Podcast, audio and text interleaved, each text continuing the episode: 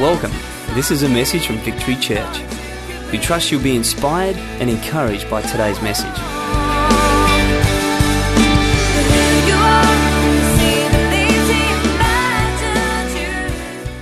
Who's enjoyed this morning so far? Who's enjoyed the worship at the start of the morning? It was awesome, wasn't it?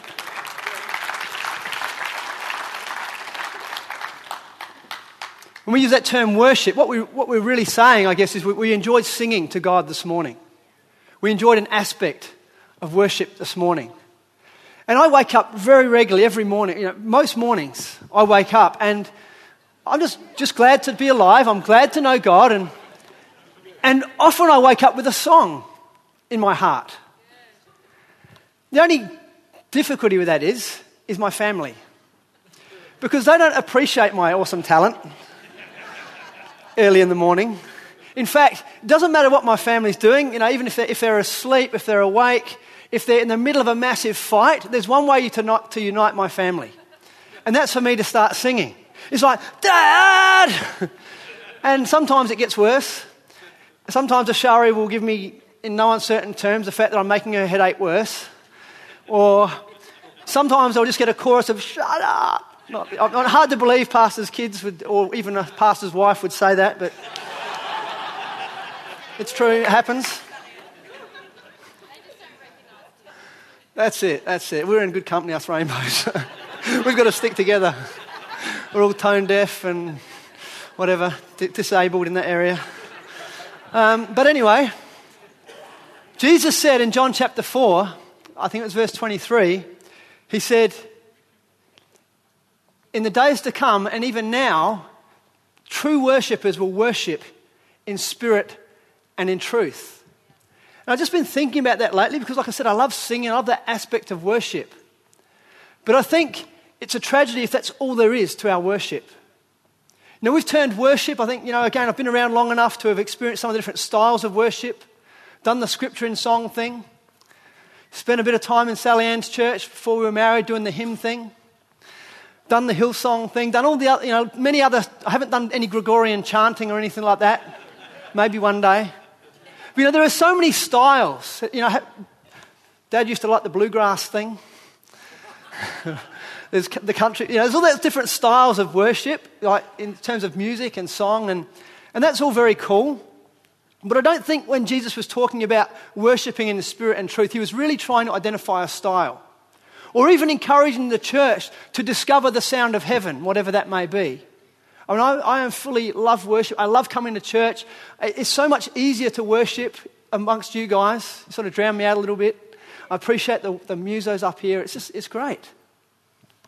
But that's not the full extent of worship. There's so much more to worship. I mean, this, if, if I could compare that aspect of worship to a marriage, because we've been doing a marriage course recently, and, and last time we talked about love and the different aspects of love. And the different aspects of love, in, in the love package, if you like. There's the romantic side of love. There's the, there's the physical side of love. And there's the friendship side of love. And then there's the sacrificial side of love. And all these things. And I think when we're talking, you know, worship in the in the sense of singing and, and play, playing music and so on and so forth, it, it, to me it's like the romantic sort of love.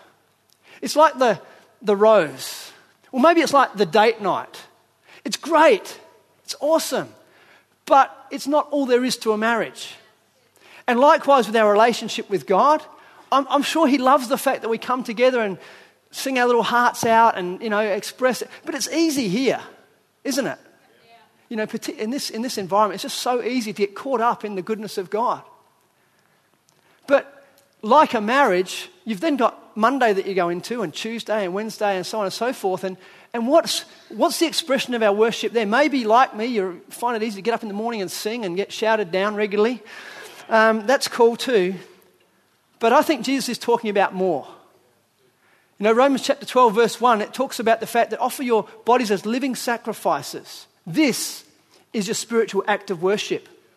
And so what I want to do this morning, briefly, is to just have a look at some of the other elements of worship beyond singing, beyond instrumental and so on and so forth.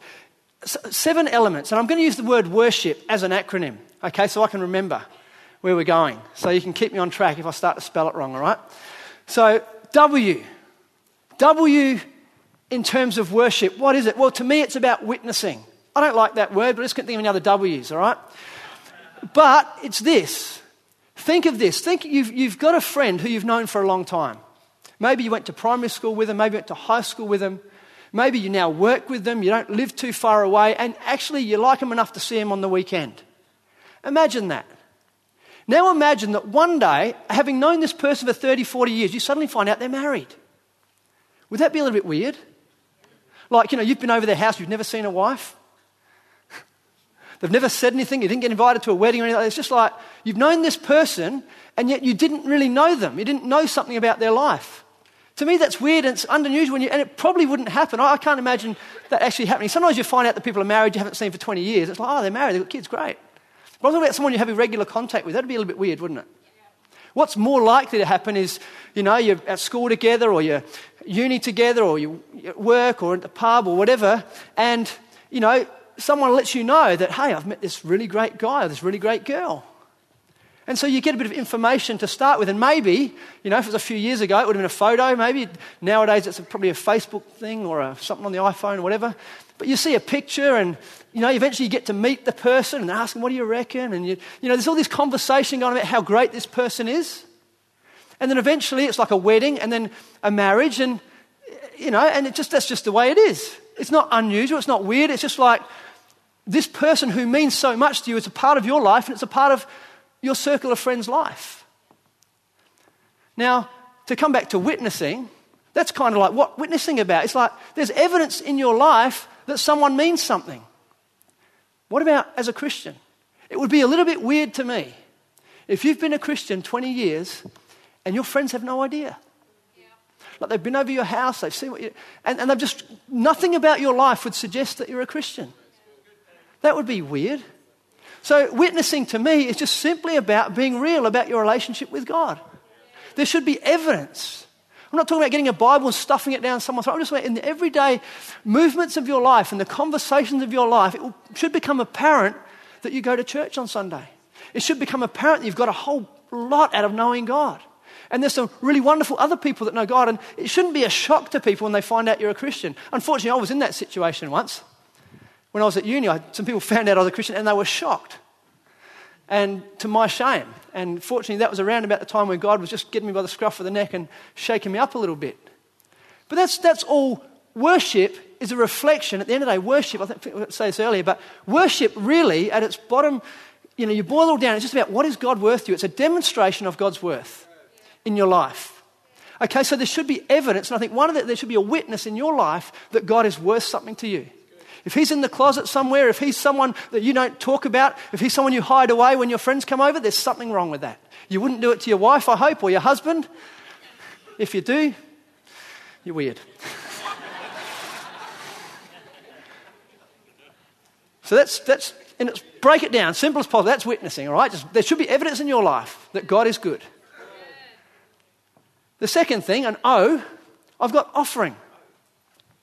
Because in the Old Testament, right from the very early days, people having, having an appreciation of God, a bit of a revelation of who God is, it was totally appropriate for them to bring God offerings. Some of those offerings were just out of the overflow of a heart and wanting to do something that could, could go on and be a legacy for God. Sometimes it was an offering because they recognized they had sin in their life and they would sacrifice animals. Later on, we see that it became enshrined in law and people were... you know, commanded to bring a tithe into God's house. And there was a whole bunch of other offerings that went along with that. There were sacrifices for a whole bunch of different things. But that was Old Testament. And we see that, you know, sometimes there were some amazingly generous offerings. There were generous offerings when, when, when the tabernacle was being built. Moses had to say, look, no more, hold off. We've got enough. And we see sometimes there were generous outpourings. But what we also see is that over time, things waned. And if we get to the book of Malachi, chapter one, and verse six, it says this, a son honors his father and a servant his master. If I'm a father, where is the honor due to me? This is God speaking. If I'm a master, where is the respect due me, says the Lord Almighty. Skipping down a, a verse or so, it says, when you bring blind animals for sacrifice, is that not wrong? When you sacrifice crippled or diseased animals, is that not wrong? Try bringing them to your governor. Would he be pleased with you? And so we see that which started out of a heart, which people realized was was um, uh, totally right to bring offerings to God, had become something that was an inconvenience. Yeah. And today we live in the New Testament era, and we don't have to bring offerings in terms of sacrifices for ourselves. We don't have to bring our animals and have them killed on our behalf to cover up for our sins, because Jesus has done that. He was that sacrifice on our behalf. But that doesn't mean that offerings are not appropriate in the New Testament. It is certainly appropriate for us to bring a financial offering to God. It is certainly pro- appropriate for us to, to bring our, our, our service to God, our ministry to God, our talents, our resources, whatever it is, to bring it back to God and say, God, here it is. I want to see this used for the extension of your kingdom, for the, for the spreading of your fame, that people that are struggling might come to know you, and so on and so forth. And again, I, I, I love the fact that in this church, people are doing that. Many, many people are doing that. But again, I also know that the tendency is that you do something for a little while and we become complacent. Because it's, it always boils down to our attitude. What's the attitude with which we're bringing something? Some people can bring a lot, some people can bring a little, but what's the attitude? Do we gradually start to bring less because it doesn't matter so much to us? Or do we, or do we try to shortchange God? Do, we, do things get in the way that used to, where, where certain money was designated for God, suddenly that money gets started to be designated into other areas in our lives? Maybe it's the, the service that we bring. I mean, what's the blind sheep equivalent of coffee? You know what I'm saying? What's, what's, the, what's the lame cow version of a kids worker? Or the diseased goat of a car park attendant? I, I don't know.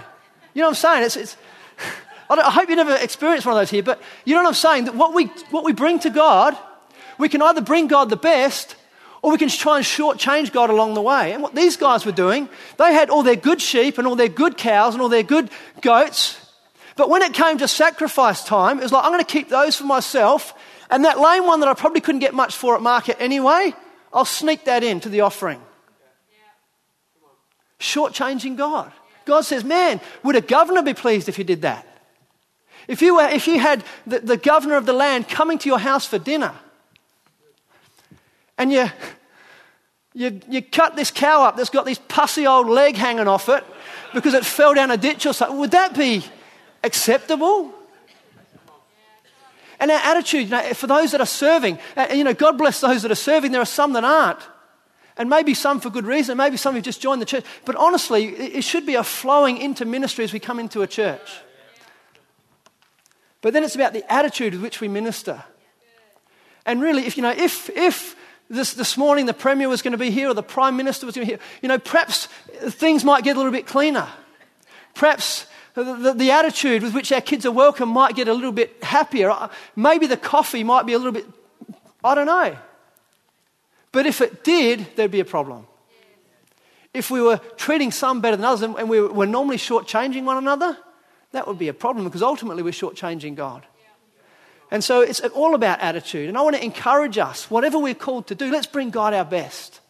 I thank God for the faithful service in this church week in, week out. But I know that sometimes, you know, you get to church, you're tired, you're worn out, someone says the wrong thing, and the temptation is there to short God, change God and shortchange God's people with our attitude and just slap up any old thing. But God's calling us to give our best, continually to give our best, because he's worthy of that. And really, that's what we're talking about, isn't it? Worship, what's God worthy of? So he's worthy of our offerings, and our best offerings at that. What's next? W O R. Reverence. Reverence. Worship God acceptably with awe and reverence. I think it's Hebrews chapter twelve, verse twenty-eight. Now, again, I don't think this is talking about style as much as attitude again. You know, you can go to a bunch of different churches across the world, and there's a whole lot of different styles going on. Some very formal, some very informal. But it's not about whether we're formal or informal that determines reverence.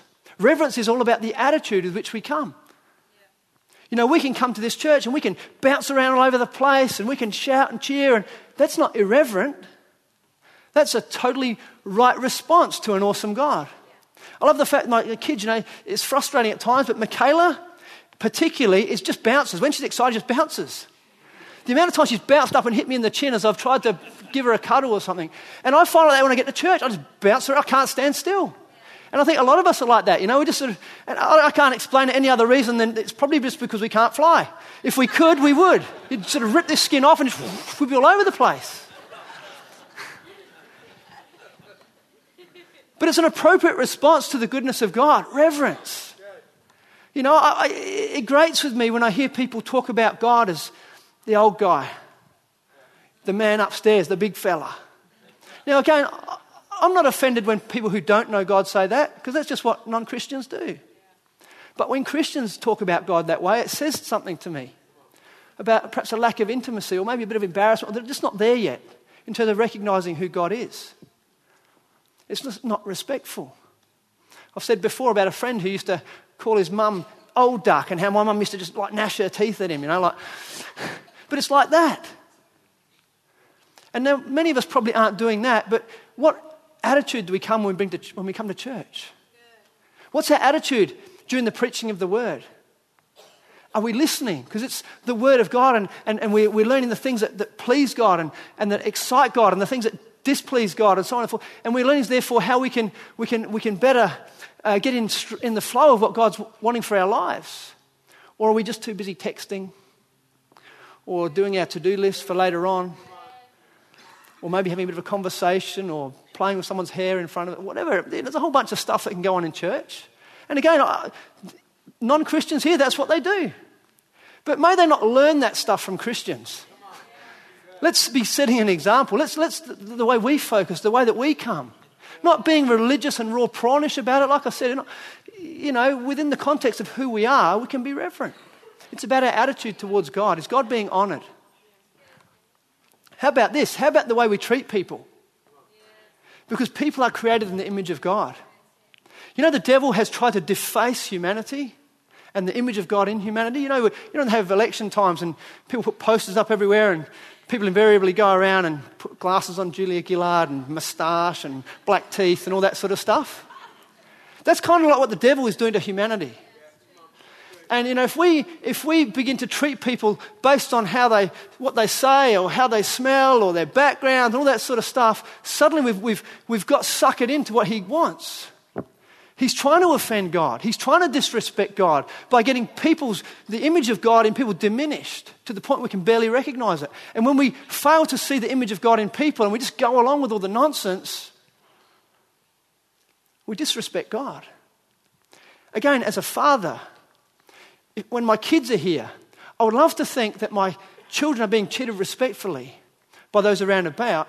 Even if the kids are being little monkeys or whatever, even if they're, they're not known by the teachers out there, just the fact they know me, it's a, it's a, there's, a, there's an element of respect or reverence just on the basis they know us. So how much more for us who know God should we be able to treat God's children universally with respect?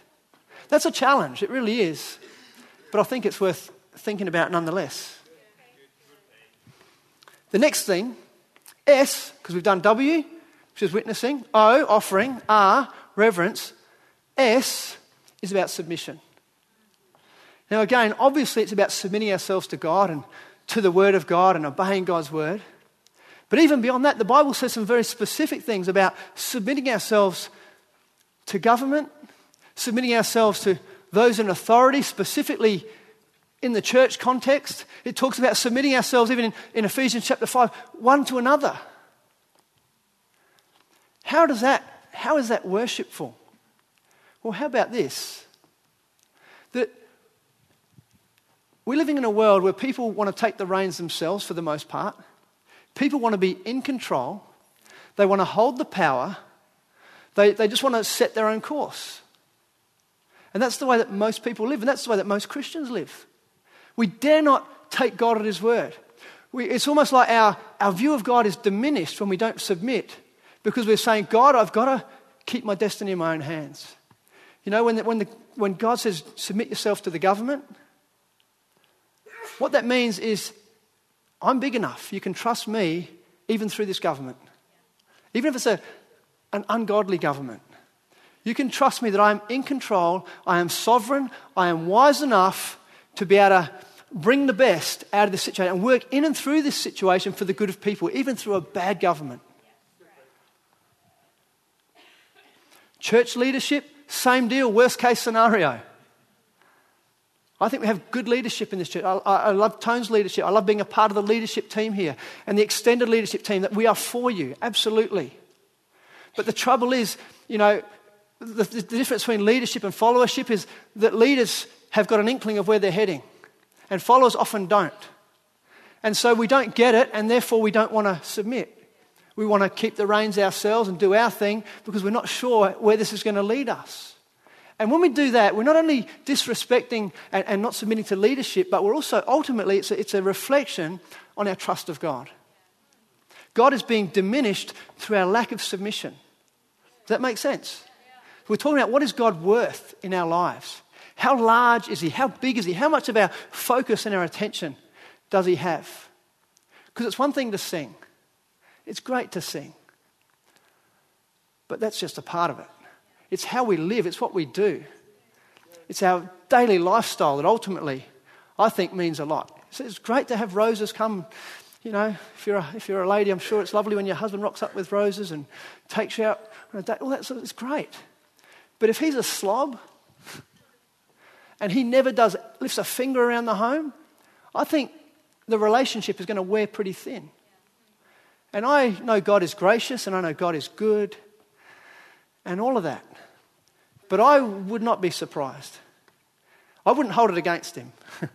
If sometimes things get a little bit thin for him in terms of the beautiful worship we bring and the beautiful songs we bring and the, when it's all on our terms, when it's it's stuff that makes us feel good. But some of this other stuff I'm talking about doesn't necessarily make us feel good. It's just stuff you do because it's the right thing to do. Having said that, my next point is happiness. Happiness. Isn't it an indictment that some Christians look like they've been baptized in lemon juice and have lost their last friend? Doesn't that suck when, when, when, like, the people that have the hope of the world in their hands, in their hearts, and are to be the bringers of good news, like, no one wants to go near them with a barge pole because they're just so miserable. Like, that is something seriously wrong there. One, uh, First Thessalonians chapter five, verse sixteen, it says, be joyful always. Now, that's not a command that we are to doggedly try and obey. That's a response to God. That's a response to God's goodness. If you know God, it's, something begins to bubble up on the inside. Like I said, you begin to bounce a little bit and get a little bit excited about life. When you begin to understand that God's just not good, but he's actually done something to secure a relationship, an eternal relationship, and you understand what Jesus has done, surely again there's a little bit of hope that comes with that. When you begin to understand, this is what I was, but I've been saved from that, and this is now the vistas that are opened up towards me, for me, in this life, that's pretty exciting. Throw in eternity and all that, that suddenly what begins, what's happening around here becomes a little bit peripheral at one level.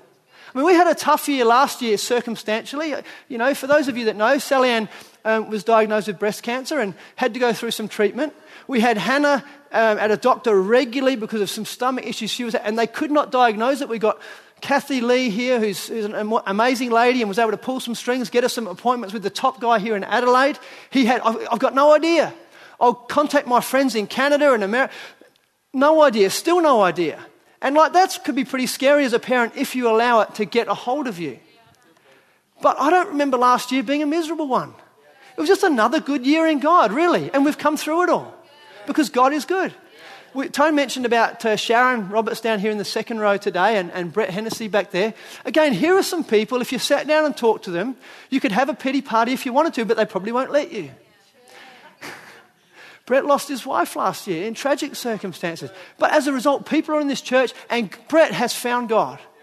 And it, it, it shows, it radiates.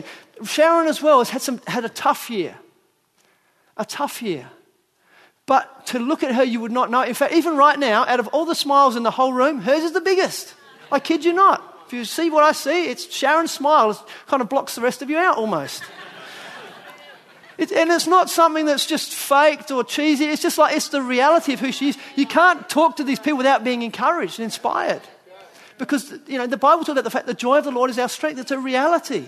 There should be a level of happiness in our lives if we know God. And if we don't, if, if that begins to dwindle, I can guarantee that it's just that we've t- allowed our focus to drop and we've put it on our problems rather than on our God. The next thing, I, imitation. Galatians chapter five verse one says, be imitators of God, therefore, as dearly loved children. Now, imitation often is seen in a negative light, right? You think of it as like cheap and nasty. You know, we're, we're so used to, we're living in a world where there's knockoffs and, you know, it's often, but the thing is, the problem isn't the imitation. To imitate something is actually good. If you had a Rolex watch and someone like literally imitated that, you would have a watch that is as good as a Rolex. Not a problem. The problem is that there are shortcuts taken along the way. And so instead of having, you know, proper, um, the, I don't know what sort of steel they use in, in Rolex watches, but I know they don't use plastic. But in imitation Rolex watches, they're full of plastic. Saw that on that show the other day. This is going to shock you. Show called Pawn Stars the other day. That show, that, that pawn shop, and they just got, and the guy's trying to teach his young cousin how to tell the difference between a Rolex and a, and he says, you know, the magnifying thing, it really magnifies in a Rolex. In a, in a cheap watch, you look in that magnifying thing, it doesn't magnify anything. And he says, take the back off, and there's all this plastic in there. They don't use plastic in a Rolex. And so imitation generally is bad, but only because of the shortcuts taken. I've got news for you that we're called to be imitators of God. God has a program whereby, whereby he is transforming us from one degree to another into the image of Christ. We are called to imitate Christ. And you know what? He's not taking shortcuts. That's both good and bad. It's bad in that it takes a long time and it can be painful. It's good in that we become like Jesus. The other side of it is, though, you can take shortcuts by saying no to God when he wants to say yes, when he wants you to follow him. And then you end up with some cheap copy of a Christian. Now, again, I don't want to be disrespectful, but if we're always opting out of God's development plan for our life, God's process by which he's calling us to become more like Jesus, and we see a challenge and we say no, we have an opportunity to do this because, you know, we ask ourselves the question, what would Jesus do? And then we do the opposite. If we're continuing doing that, we, we short-circuit the process, and that's where the, the tragedy comes about, where people say, oh, Christians, bunch of hypocrites. I'm not talking about being perfect. It's a process. Every one of us is on a journey. But I'm just saying, what we do have, let it be authentic. Let's not come to church and look the part. But when people scratch between the, you know, on the surface, it's suddenly it's just hollow and empty, and ugliness ooze starts to ooze out with our attitudes and our words and our negativity and our gossip and our slander and our bitterness and all that sort of stuff. Becoming like Christ is to acknowledge the problems and then make a determined effort to be under God to begin to change. Imitation. And finally, I think we've done everything. W, witnessing. O, offering. R, what was it? Reverence. Reverence. S, submission. submission. H, happiness. I, P, prayer. Started off using a bit of an analogy about marriage, and it's actually interesting. I'm using like this is the, but this is God is the real, and, and marriage is the copy of the relationship we'd have with God. But any marriage will rise or fall on its communication. Any people will know each other, please each other, enjoy each other based on how connected they are, which comes as a result of communication. And likewise, the degree to which we know God, the degree to which we enjoy God, the degree to which we trust God, the degree to which we're able to please God, it all comes down to communicating with God. It's about making time. You know, it talks about pray continually. And so, you know, it's not about having a set time. It's a, it's a, it's a daily and a continual occurrence, praying. But I know that you get busy and, you know, things, and you can't necessarily pray if you're operating some, you know, massively complicated piece of machinery that could take your fingers at any moment. But you've got to have time in your life when you can communicate with God, is what I'm saying. And don't just say, oh, I pray always, and never have a time where you actually set your focus on God. Spend some time talking to God about your stuff, asking for his guidance, asking for his perspective, asking for his help, saying sorry, all of the stuff that happens in any good relationship. Do that with God. Do that. The other thing is, in James chapter five, it talks about, you know, confessing your sins to one another and praying. And then it talks about Elijah, a man just like us, and how he actually changed the weather patterns because of his prayers. The last thing I want to say about prayer and in finishing is that make sure what we talk to God about is worthy of him. He is magnified or minimized by the size of our prayers. And so, yes, let's let's pray for, you know, me and mine and ours and our family, and pray for the colds and pray for the, the new job and pray. All those things are great, but we are living in a world that has got massive issues. We're living in a society that doesn't know its left hand from its right, and, and you know, there's disaster looming, but for the church standing up. And so we should be able to, we should be praying for the, the smaller things that pertain to just us, but at the same time, we should recognize that we serve a God who can, is control over all. And he can affect our governments. He can destroy cancer in somebody's life and bring them totally. He can even raise the dead. And I just think our, our prayer life should be reflective of God's power, of his goodness, of his generosity, of his abilities overall. And I think when we do that, again, we're saying something about the worth of God in our lives.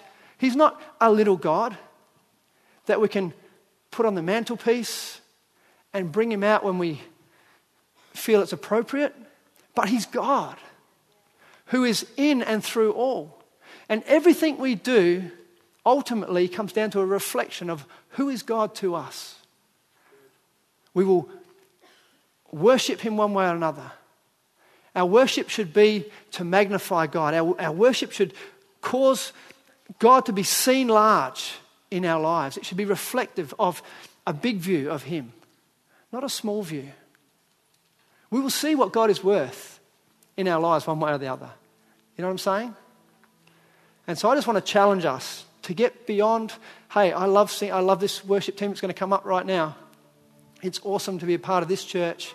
I love the fact that we do contemporary music, and, you know, I think I'd prefer it to Gregorian chants and all that sort of stuff. But if we just leave it here on a Sunday morning, if we just come and sing and listen to a word and then trundle off and do our own thing and take no more call, no more thought for what God might actually be trying to do in our lives. Small God. But we recognize when we get to work tomorrow, God is there. Big God. When we recognize that he wants to intervene in not just our family and friends, but our enemies' lives. Big God. When we recognize that our society is in trouble, but God can help and we can play a part. Big God. Marriage vows are powerful. In concluding, romantic interludes are great. Date nights, awesome. All that stuff is great. But it's not the basis of a strong marriage. It keeps the spark. It's necessary. I would encourage any married person to do those things regularly. But don't let it be at the expense of taking out the bins, changing the nappies, putting the kids to bed, and whatever other equivalents that are out there in terms of our service to God. Let's bring God our all. Let's bring him our best. Because I think that's what Jesus is talking about when he spoke about spirit and truth. It's just about getting to the heart of the matter. What is God worth to you, and how is that seen in your life? Just kept singing this song as I was preparing for this. It just, I'll bring you more than a song. For a song in itself is not what you have required. I'm coming back to the heart of worship. And the heart of worship is honoring God in all that we do. Thank you. This is the end of the message. Thank you for taking the time to listen, and God bless.